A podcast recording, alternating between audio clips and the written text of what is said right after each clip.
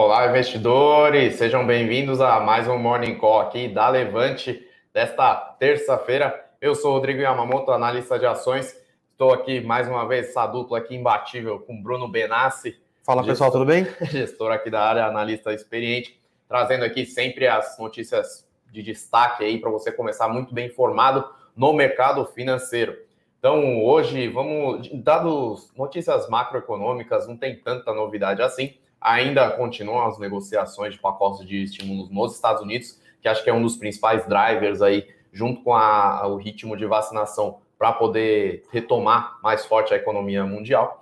Já aqui no Brasil, tem as negociações em relação à, à volta do, do possível auxílio emergencial, e está em discussão se isso vai ter algum vai ser compensado por algum corte de gastos ou não e como é que parece que não né? Parece que não né? Então tá, tá nesse tipo de negociação. Isso é na margem é, é positiva no curtíssimo prazo, né? Em geral, para poder auxiliar ainda uh, os desalentados, digamos assim, os mais afetados Sim. pela pandemia.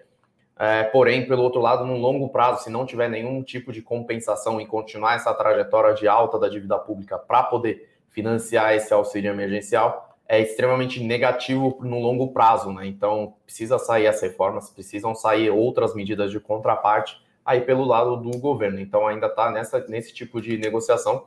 Então, o mercado hoje, em geral, deve operar com certa volatilidade, né? É, hoje a gente, hoje lá fora tá operando negativo, né? Mas meio estável, né? Lembrando que lá fora vem de seis altas seguidas no S&P, seis altas seguidas no Dow Jones, cinco altas seguidas na Nasdaq é, pode ser que hoje lá fora deu uma realizadinha, né? Que é normal, né? Muitos dias de alta assim realmente é, não, não, são normais, né? Então lá fora muito provavelmente a gente deu uma, deu uma realizada. Lembrando que eu não sei se é hoje ou se começa hoje, se a votação é hoje, mas também lá nos Estados Unidos está rolando a votação do segundo pedido de impeachment do Trump. Muito provavelmente não vai para frente. Lembrando que lá é dois terços do Senado, se eu não me engano, teriam que ser 66 66, perto de 66 deputados, né? É, para votar, senadores, desculpa, é, para votar o impeachment. Muito provavelmente isso não vai acontecer. É, mas isso, primeiro que pode dar uma travada na, na, na negociação do, do auxílio, do, do, do, novo pacote de auxílio do, do Biden, e pode gerar um, algum estressezinho, né? Lembrando que um processo de impeachment não, é, é uma ruptura no processo democrático. Né? Não, não, não, acho que é golpe ou desgolpe, é só uma ruptura no processo democrático. Então, pode dar algum algum estresse é, e pode dar uma realizada lá fora. E lembrando que aqui no Brasil, quando lá fora sobe e a gente não sobe, mostra que a gente tem alguns problemas para resolver, né? É, e a gente não está resolvendo nada ainda, né? Ontem as, as, declarações do presidente do Senado de que o auxílio tem que meio que vir de qualquer jeito, sem contrapartida. Porque é um estado de calamidade. Estado de calamidade. É... Tem, tem um ponto que esse estado de calamidade, beleza, tá no curto prazo, tem essa, essa parte do auxílio à classe mais baixa da população, porém, esse estado de calamidade pode se estender por muito tempo se não tiver nenhuma essa parte contraparte, se não resolver essa parte fiscal né, do Brasil. É, na verdade, o fiscal do Brasil vive estado de calamidade desde 2015, né? Então, já faz bastante tempo que o Brasil está no estado de calamidade fiscal. É... Foi, foram, foram feitas algumas reformas ali, tapa-buraco, a gente acredita que o Brasil vai continuar no tapa-buraco, mas hum, para longo prazo é, a gente está bem longe de fazer tudo o que a gente precisaria, né? Mas a gente acredita que pode ter algum estresse agora, mas terminando essa questão do, de, do auxílio fiscal, como vai ser feito, quem vai, quem vai ser atendido, quem não vai, e votando algumas é, pautas que são caras para o mercado financeiro, mas, no, mas não resolvem muito assim a, a, questão estrutural do Brasil, pode ser que o mercado volte a dar uma animada. Aí eu estou falando basicamente do, da independência do Banco Central, né? É bastante caro para o mercado financeiro, o pessoal gosta bastante, é, acha que é uma medida positiva, a gente também acha que é uma medida positiva, mas pensando estruturalmente para o Brasil, nos problemas que o Brasil tem, talvez seja um dos menores problemas, né? Então, é, mas acho que se, se for votado em votação e tiver uma votação expressiva, pode reanimar o mercado a entender que tá todo mundo junto, tá todo mundo bem e, e realmente existe um apoio aí para as medidas que o governo quer implementar. É, outro ponto que chama atenção, né, é, são essa nova discussão sobre o preço dos combustíveis. É, a, gente não, a gente não lembra muito, mas em 2020, mais ou menos nessa época do ano, existiu-se a mesma discussão do Bolsonaro pressionando os governadores para é, re, reequilibrar, reequilibrar a cobrança do ICMS.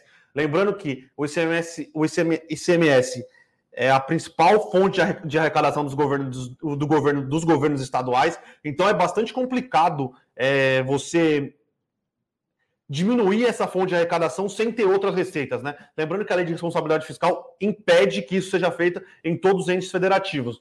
Então, é, é uma medida complicada. As falas do Bolsonaro são falas um pouco um pouco desorganizadas, então é, a gente acredita que não vai haver interferência de preço na, na, no, na, na Petrobras, si, mas... mas... alguma coisa precisa ser feita, tá? É...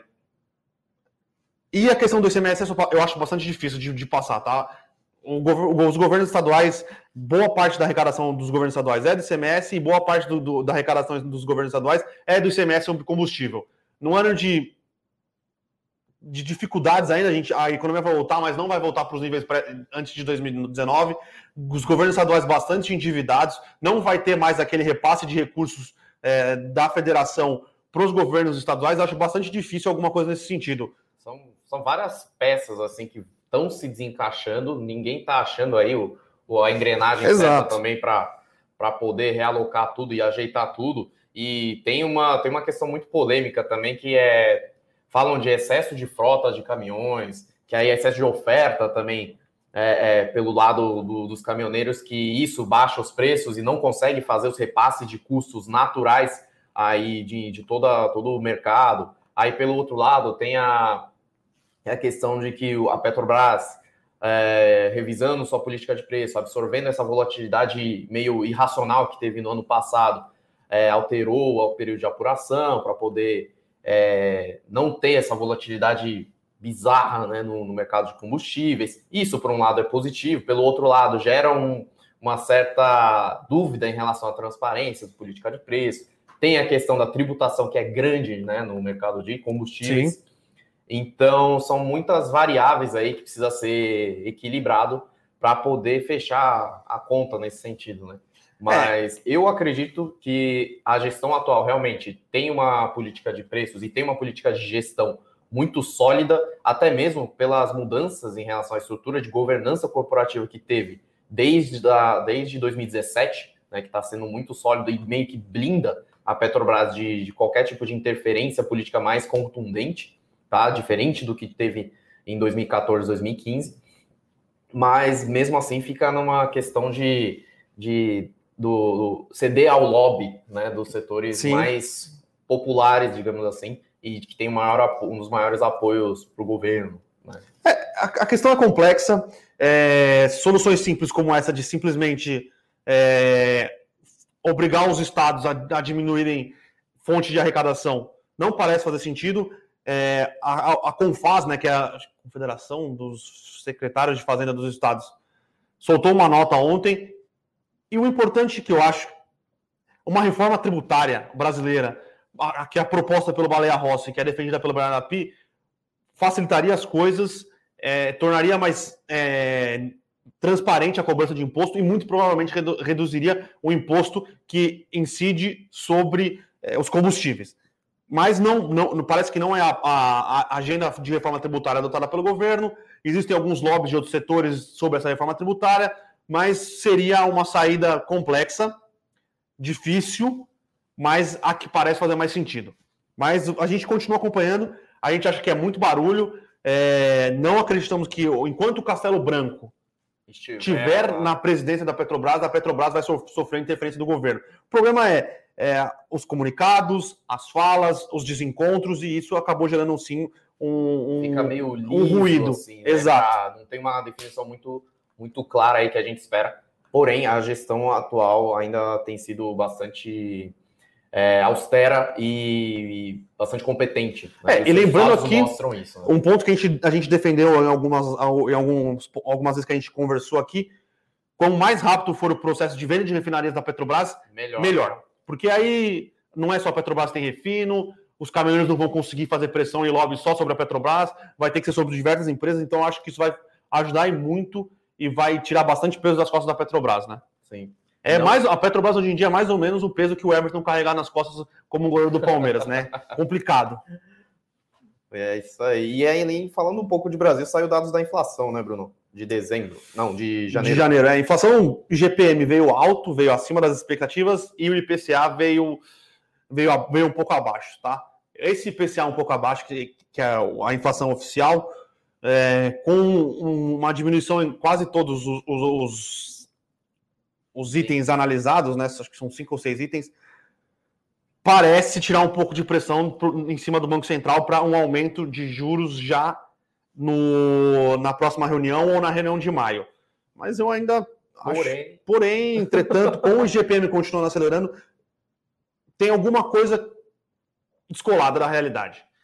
Então a gente precisa continuar analisando, tá? É, o, que é, o que eu acho é que se em fevereiro, se a inflação de fevereiro é. É, continuar demonstrando um arrefecimento das pressões inflacionárias, acho que o Banco Central não vai ser forçado a aumentar os juros é, tão rapidamente, vai deixar para aumentar os juros no segundo semestre. Porém, a gente continua acompanhando aí o, o desenrolar é, dessa situação, tá? É, tem, um, tem uma, uma visão que é o seguinte: o PCL veio um pouco baixo, teve é, melhora em alguns itens, só que assim, tem a questão das contas de energia, por exemplo, né, que está operando em bandeira amarela e bandeira vermelha em alguns, algumas partes, então tem uma, tem uma questão de, de fornecimento de energia que está complicado. Tem a questão do próprio preço dos combustíveis, que tem um peso grande no IPCA. Sim. E tem a parte de serviços, né, que ainda não voltou o, o, a, os preços, digamos assim, não teve esse repasse de de preços aí, essa pressão inflacionária que está tendo no atacado para os serviços, justamente por conta da demanda mais baixa, né? Então tem que se observar como é que vai ser a evolução disso ao longo do ano, principalmente depois do segundo semestre, que é onde se espera que a, o, a movimentação, a circulação de pessoas comece a retornar ao normal por conta da vacinação. Né? Então fica esse ponto de alerta. E vamos para notícias corporativas. É, então, no, de notícias corporativas. Teve um, teve um certo zoom, zoom, zoom aí, né? Acho que vale comentar de leve, mas nada que afete muito os mercados, que é a questão da Tesla comprando Bitcoin, né? É, a Tesla montou uma posição grande de Bitcoin, deixou no caixa, disse que vai adotar, vai buscar uma maneira de adotar o Bitcoin como moeda funcional, não moeda funcional 100%, mas ela vai aceitar Bitcoin nas transações. É... Criou-se aí uma, os, os Bitcoiners, né? ficaram, ah, ficaram animados, porque traz sim uma possibilidade do Bitcoin passar a ser aceito na economia real.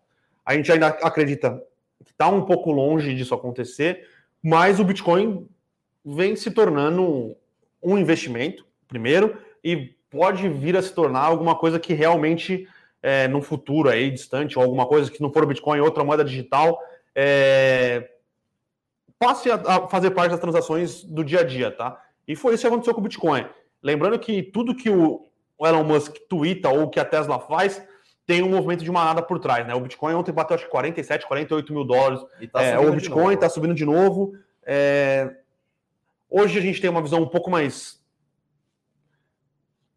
A gente entende melhor o que é o Bitcoin. Antes a gente tinha um pouco de preconceito, mas, mas a gente tá, continua estudando, tá? A gente não acredita que pode ser uma, uma uma alternativa de investimentos, mas não uma moeda fiduciária. É, acho que ainda está um pouco longe dessa parte, dessa terceira característica de se usar como moeda, que é, que é a confiança de todo mundo, né? Então, esse meio de troca que, que funcione realmente para a economia real e que tenha algum, alguma confiança e alguma garantia de que Sim. isso não vai perder, se perder, sumir, enfim, no mundo, como são as moedas que são suportadas pela, pela soberania nacional, né? Que é dólar, enfim, euro real e tudo mais.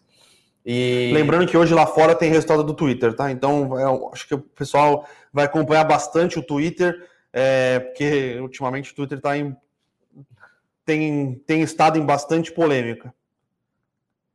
É, você fala da parte das especulações, na parte do mercado financeiro. Ah, mercado financeiro, ele, ele tem é, tirado algumas, algumas personalidades do Twitter, então. É, Então, de notícias corporativas aqui no Brasil, temos resultado da Duratex uh, e da, do BTG, né, do Banco BTG Pactual. Uh, da Duratex, os dois resultados vieram muito fortes, né? Sim. Então, Duratex, que é fabricante de, de materiais de acabamento, é, em geral, para as casas e construções. Então, boa parte do que você vê aí nas lojas, na, na Telha Norte, CIC, essas lojas de construção, é, grande parte é da Duratex, então é uma marca forte aí no mercado de materiais de construção.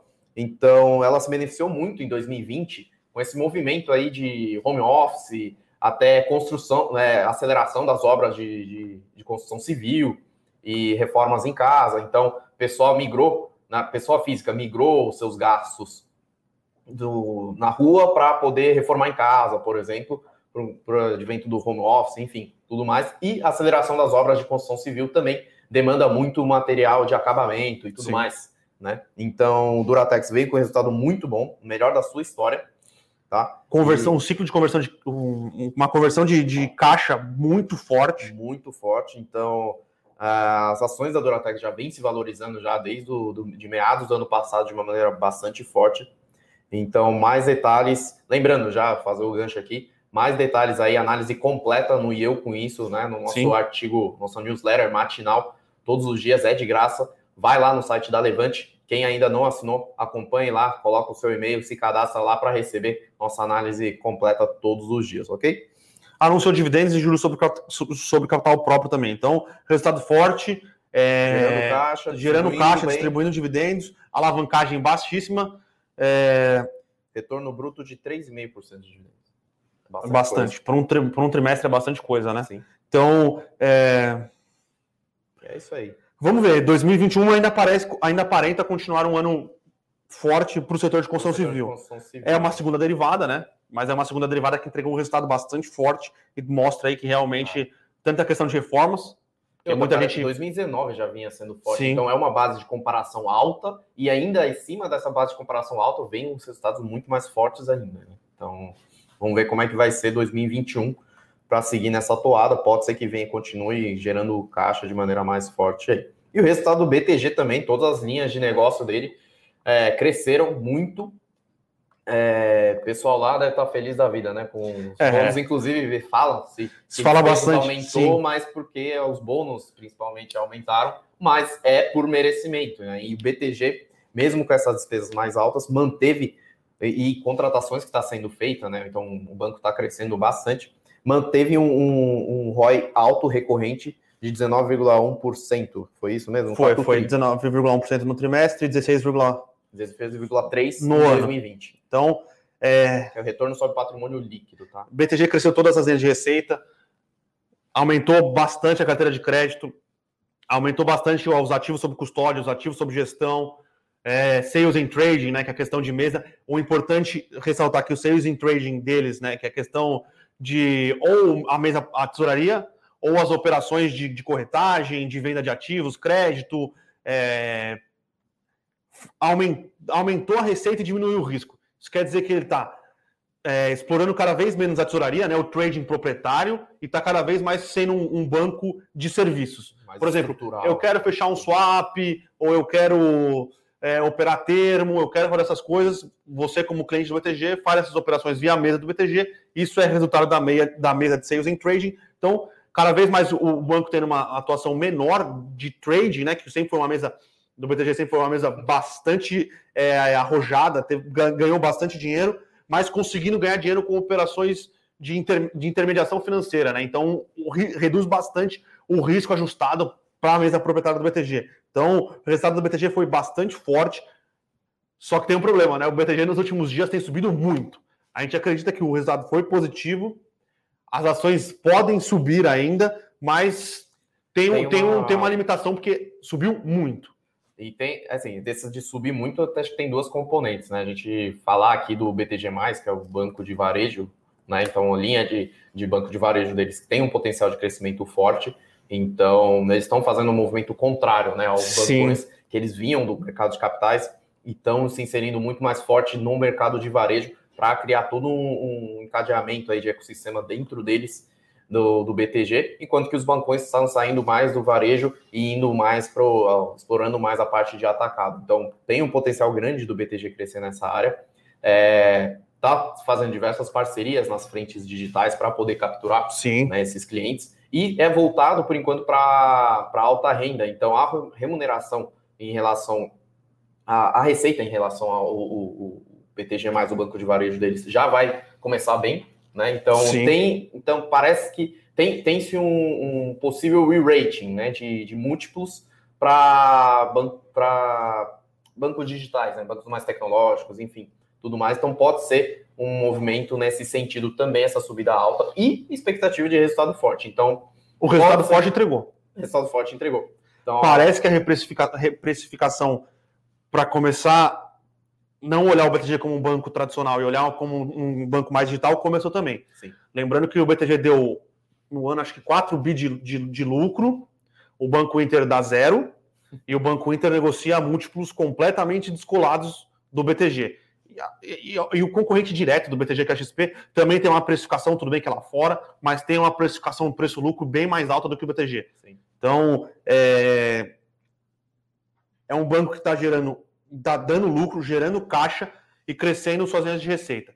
O banco, o, o banco, o, o, BTG+, o Rodrigo falou que é para a classe média alta. Eu tenho conta lá, então não sei se entra muito aí na classe média alta, viu? Mas eu acho que eles estão com uma, com uma. Não, isso é. Uma, do, é não, não, sim, sim, sim, sim. Tal, né, do... E o que eu achei interessante do BTG é que o BTG, quem quiser ter a conta sem com transação ilimitada, um aplicativo que funciona, funcionalidade, crédito, tudo funciona super bem e não vai isso e vai ser de graça. Isso. E eles vão tentar rentabilizar o banco agregando serviços, que vai ser é, tem uma questão de dar ferramenta para ferramenta para gestão financeira, acesso a diversos conteúdos também para investimento. Sim. Então tem aquele link de você simplesmente não vai abrir a conta no banco, deixar lá, é de graça e tem a facilidade de funcionalidades. Não, você vai ter diversos benefícios lá para gerir seu patrimônio mesmo. Então serve para todas as pessoas físicas, né? E tem alguns benefícios adicionais para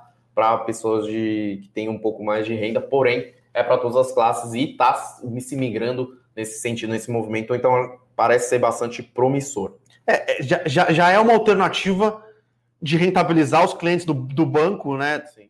Que os outros que os outros bancos, o Inter, o a Nubank não tem, né?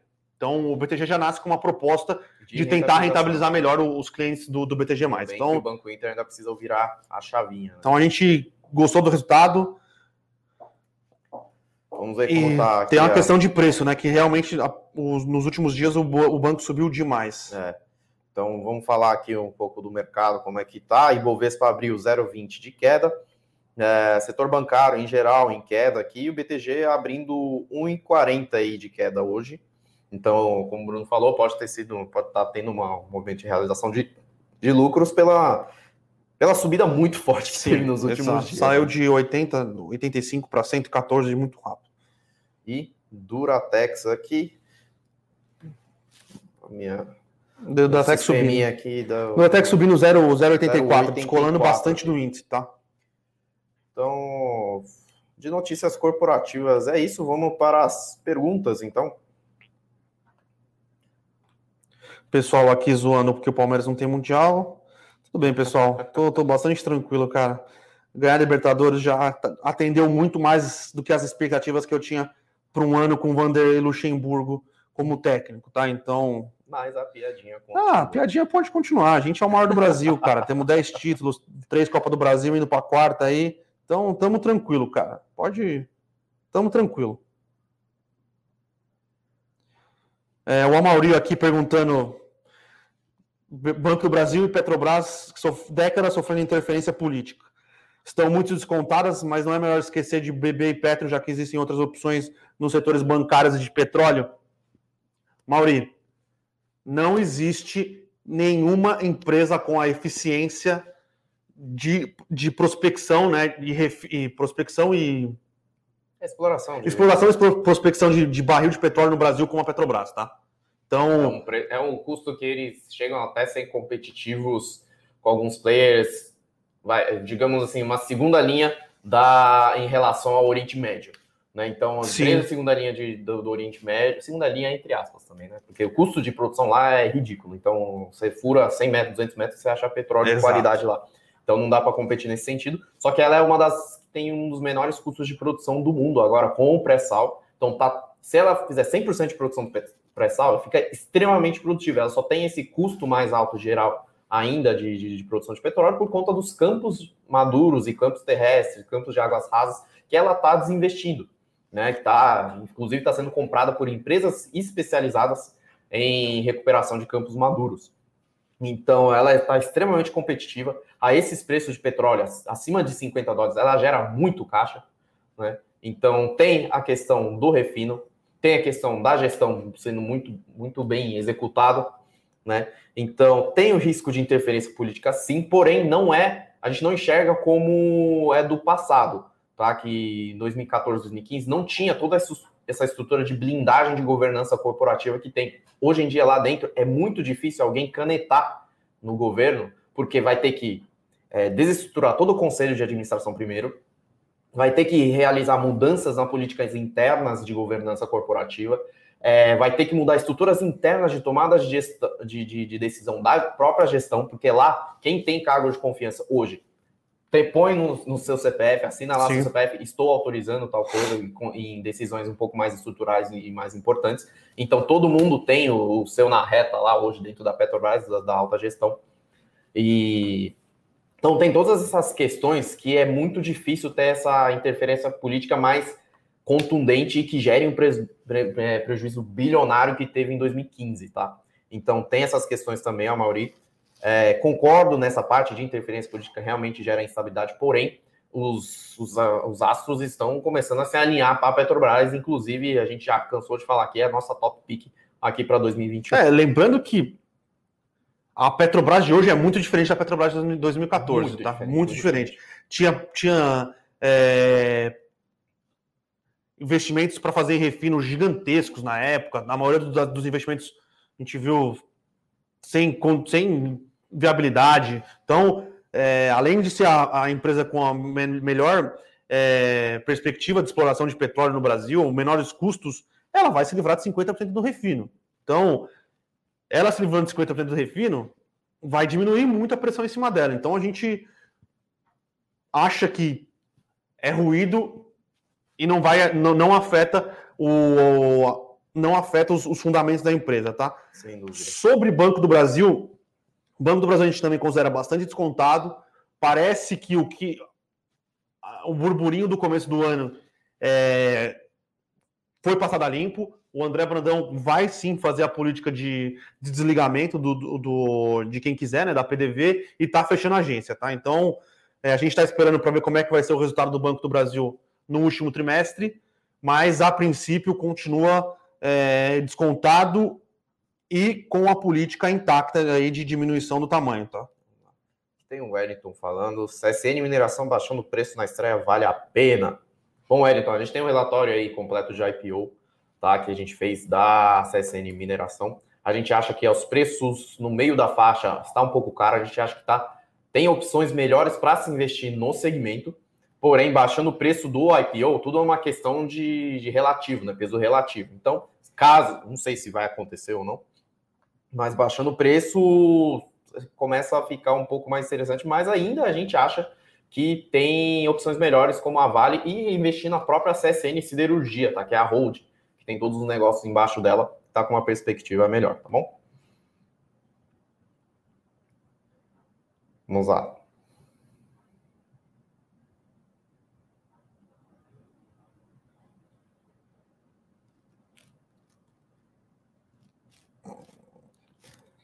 Pessoal falando que é a semana do Tigre, é, é verdade. pessoal perguntando o que pode o que esperar do setor de frigorífico para o ano de 2021. Bom, a gente de frigoríficos não vai ser um ano tão forte como teve um espetacular como foi 2020, que teve um, como a gente já vem falando aqui, teve um spread da carne, né, muito muito grande, que é o preço de aquisição da carne ou do custo de produção da carne em geral e os preços de venda. Esse, esse spread fechou um pouco mais aqui na América Latina só que nos Estados Unidos ainda se mantém um, um, um, um patamar forte tá, de, de, geração de caixa, de, de, de preços muito uhum. bons, né? Então, para a JBS e para a Marfig, principalmente, que tem operações muito fortes nos Estados Unidos, é positivo. E tem um componente que em 2020, apesar de ser estados fortes, os frigoríficos ainda estavam bem alavancados. Eles desalavancaram em 2020 e agora em 2021 vão continuar gerando caixa, resultados positivos. Então tem essa diferença também. Tá? Então, JBS, só para exemplificar, é, em 12 meses de 2020, eles geraram 10% do market cap em geração de caixa livre, tá? Então é, é dinheiro adoidado e a gente acredita que JBS seja o, o, player mais bem posicionado aí da Bolsa Brasileira em termos de frigorífico, justamente não só das operações nos Estados Unidos, mas porque ela tem produção espalhada no mundo todo e um dos principais players de, de foods, né, de comida a, no, no mundo. E ela também não tem só carne, tem muito de processados, né? Tanto na Seara quanto na Pilgrims, né? Que são as duas marcas aí, digamos, parecidas à Seara aqui no Brasil e Pilgrims lá nos Estados Unidos e Europa, que tem muito processado, que tem uma margem alta também, Sim. que está crescendo. Então, tem perspectivas positivas em geral para frigoríficos e a gente acredita que JBS esteja um pouco melhor posicionado nesse sentido. É, o Jamil aqui perguntando se a, o BTG não deveria fazer um desdobramento de ações ou o preço não interfere na liquidez? Isso a gente já cansou de falar, né, Sim. né, Jamil? É assim, é, você tem uma nota de 100 reais ou cinco notas de 20. Você tem o mesmo valor. A única diferença que vai ser é na liquidez, tá? Em que fica mais fácil você comprar um lote padrão das ações, você precisa desembolsar menos dinheiro para comprar o mesmo lote padrão de ações, só que no valor financeiro é a mesma coisa, tá? Então, do BTG fazer ou não o desdobramento depende de quais as intenções dela em relação à liquidez que ela tem no mercado, que hoje não é pouco. Sim. Tá? Então, por exemplo, a Local Web fez um desdobramento, Rap Vida fez um desdobramento, Magalu já fez alguns desdobramentos, mas eles mirando muito mais liquidez e muito mais olhando para o investidor pessoa física. Então depende muito da estratégia da empresa, mas desdobramento de ações não gera valor, não é que ações, ficou, ações ficaram mais baratas, então isso não tem nada a ver, tá? Só muda na relação de quantidade de ações e valor financeiro é exatamente a mesma coisa. Sim. Pessoal perguntando o que aconteceu com a Sabesp. É, a Sabesp está subindo forte hoje. O... A agência reguladora do Estado de São Paulo marcou para o dia 25 de fevereiro é, o processo para revisitar as tarifas, tá? Então, é, o pessoal tendo essa marcação tira uma tira uma incerteza na frente, né? Mas tem que sempre lembrar que no Paraná também teve isso quando a agência marcou, as ações subiram, porque o pessoal achou que o mercado, que o, que o Estado ia dar, dar, dar o aumento de tarifa que estava combinado, uhum. e acabou acontecendo que foi exatamente ao contrário. Tá? então, setores regulatórios de concessão são um pouco complicados. Exato. Tá? Essa regulamentação aí, então a Sanepar já sofreu com isso de reajuste tarifário. Aqui as concessões de rodovias também, com a Artesp também, está tendo esse problema de reajuste tarifário por conta do, das crises estaduais, né, do que os governos estaduais estão tendo em termos fiscais. Então, está muito complicada essa negociação. Não deveria ser assim, porque regulamentação é regulamentação, basicamente é a regra do jogo. Então, está tendo disputas judiciais nesse, nesse campo, então tem que tomar bastante cuidado para analisar setor de concessões agora no curto prazo no Brasil, tá? Pessoal perguntando qual setor difícil vocês estão mais otimistas. Eu acho que os setores que vão performar de maneira serena no ano de 2021, recebíveis, pensando mais em recebíveis high grades, tenho ainda minhas dúvidas e boas dúvidas sobre o setor high yield, que tem o crédito pior, boa parte da carteira indexada é o GPM, a gente não acredita que o GPM vai repetir as altas de 2020, então isso muito provavelmente vai diminuir o dividendo pago, né? Porque os, os, os CRIs eles são reajustados, né? Pelo GPM do período e aí, num ponto interessante, a carteira, o CRI é, é ajustado a GPM, mas a carteira, né, que é o lastro da operação, não. Então pode ter algum descadamento de carteira, de lastro e carteira. Então tem esse ponto. A gente prefere ficar mais nos high grades. A gente acredita que o setor de logística vai continuar performando de maneira tranquila, positiva, é, pagando dividendos ok, mas eu acho que algumas classes que podem ter um desempenho que foram as classes que mais sofreram no ano passado, fiz de shoppings e fiz de laje corporativa, tá? Mas eu acho que o ideal mesmo é você ter uma carteira composta por, por todas as classes de ativo, que eu acho que aí você Tá bem diversificado. Tá bem diversificado, não corre risco de, de escolher uma, uma estratégia errada. Uh, tem uma pergunta interessante aqui do Wellington Canjoto, falando que o que significa indicador PEG ratio negativo? Então, acho que é, é bastante pertinente fazer, explicar rapidinho o que é esse indicador. PEG ratio é um indicador que, que você avalia quanto que está o ritmo de crescimento de lucros de uma empresa para frente, isso relacionado aos preços de mercado dela. Então, ela pega o indicador preço-lucro, que em inglês é PI, né, de Price to Earnings. Então, pega esse indicador preço-lucro e projeta o crescimento de lucro líquido para frente, é, composto anual, que é o fa famoso CAGR, né? Então, crescimento composto anual de um determinado período. Então, se você fala PEG ratio de 21 a 23 for X, é, se for abaixo de 1, quer dizer que o crescimento de lucro está mais forte e a empresa está, digamos, barata em relação a esse indicador. E se for acima de 1, por convenção, é, quer dizer que ela está cara e o lucro não vai crescer tanto assim quanto ela está sendo precificada hoje pelo múltiplo preço-lucro. Então, se você tem um PEG ratio negativo, de du tem duas respostas aí. Uma, o assim, preço não tem como ficar negativo. Então, vamos para a parte do lucro. Então, se o PEG ratio está negativo ou o crescimento de lucro para os anos subsequentes é negativo, é decrescente, e ou o lucro líquido está negativo, tá? Então projetado para frente também. Então de qualquer maneira, dos dois lados, é, não tá tão boa a questão para a empresa, tá? Então esse é o a explicação aqui. Espero que tenha ficado bem claro para vocês. Mas é um indicador bastante usado no mercado financeiro, tá, pessoal? É, é... mais para ações de, de é, para as growth stocks, né? Para as ações de, de é bastante usado para as empresas de crescimento mais rápido, tecnologia, growth, tecnologia. E falando de tecnologia, o Jamil já fala, com tantos IPOs de empresas de tecnologia, não acha que precisamos de uma nova Nasdaq brasileira? Deixa eu Jamil, ver quantas empresas tem na Nasdaq. A Nasdaq, só o indicador, só o, o índice dela, principal, como se fosse o Ibovespa, ela tem 100 empresas a gente não chega, acho que nem a 20 empresas de realmente de tecnologia em si. Tá? Se for colocar algumas de varejo eletrônico, outras que fazem hardwares, é, outras de crescimento mais rápido também, pode ser que tenha um pouco mais de 20, mas isso é, é, é muito pouco, tá? Para de repente configurar alguma Nasdaq brasileira. Mas é uma ideia interessante, tá, Jamil? Pro, é, achei bastante interessante essa visão. Mas estamos longe ainda, né? Estamos bem longe ainda. Vamos lá.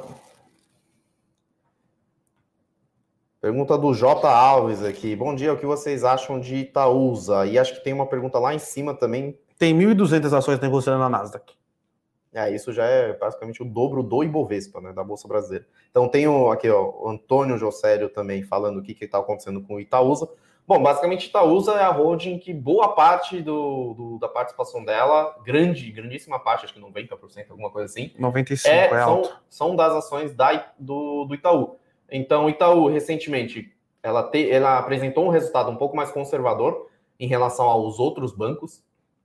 Né? Então, o resultado não veio tão surpreendente assim, mas também não veio negativo, veio em linha com o mercado. Então, esperava-se um resultado maior, melhor, na verdade, para o setor bancário em geral no quarto TRI e ao longo de 2020. Itaú foi um pouco mais conservadora, manteve provisões e, e tudo mais. E então o mercado é, é, precificou um pouquinho mais para baixo, né? Então teve um movimento um pouco de realização e Itaúsa vai na mesma onda. Né? E o que acham de Itaúsa? Bom, tem duas visões diferentes, né? Para Itaú, você vai diretamente na empresa. Tem a questão do spin-off da XP, que já saiu todos os termos e vai ser bastante positivo, principalmente para as ações da Itaú em geral. E a Itaúsa se beneficia de forma indireta dessa alta das ações da, do Itaú. Né? Então, são do, dois, duas visões diferentes. É, e Itaúsa é uma forma de comprar Itaú com desconto. Então, tem sempre esses cálculos de paridade de desconto né, em relação ao histórico. Então, às vezes, esse, essa paridade está um pouco maior, então Itaúsa pode estar um pouco mais descontada e vale a pena talvez aplicar em Itaúsa e não em Itaú, mas isso depende de momento. E também Itaúsa tem um planejamento mais para frente dela se tornar um, um veículo um pouco mais diversificado. Então, esse, essa visão de longo prazo. Então, se você olha para essa visão de longo prazo, né, e acredita nessa tese e tudo mais de alocação de capital mais diversa, pode ser que Itaúsa seja um case interessante, tá? E, inclusive, ela tem uma participação um pouco um, pequena também em Alpargatas e Duratex, e recentemente ela tem uma é, adquiriu uma participação indireta na Liquigás. Sim. Né?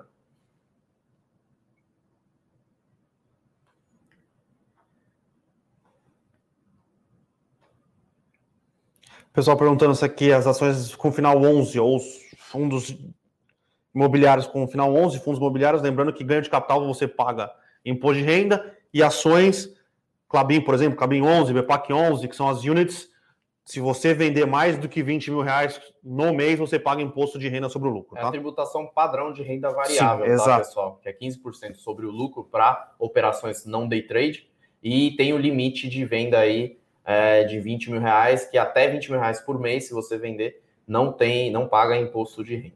Tá? Acima disso, vocês têm que emitir a guia aí. Eu acho que. Acho que em geral isso, a rigor né, seria isso, como diria. nosso tempo regulamentar. É, pessoal, muito obrigado pela participação. Muito ah, lembrando que perguntas. esquecemos de falar hoje, live com Fernando Martins, nosso especialista em ações e investimentos no globais. exterior e Pedro Bresser, nosso especialista em growth stocks, para comentar sobre os resultados das big techs, né, as FANGs, é nos Estados Unidos. Então vamos comentar Facebook, Amazon, Apple, Microsoft, Microsoft Netflix, Netflix e é, FANG é isso. E Google. E Google. É o G de Google, mas na, na, na verdade a ação é, é Alphabet. Né? Então não percam essa live hoje. Que horas? Às às 8. Às 8, às 20 horas, aqui no canal da Levante, live aberta para todo mundo, então não perca, tá, pessoal? Então, muito obrigado pela audiência, muito obrigado pelas perguntas aí, pela participação de vocês sempre. Então, essas foram as notícias. Continue nos acompanhando aqui no canal da Levante todos os dias, Morning Call e também fechamento de mercado, além das lives agora semanalmente. Então, é, por hoje é só. Muito obrigado, até mais. Tchau, tchau. Bons Valeu, pessoal.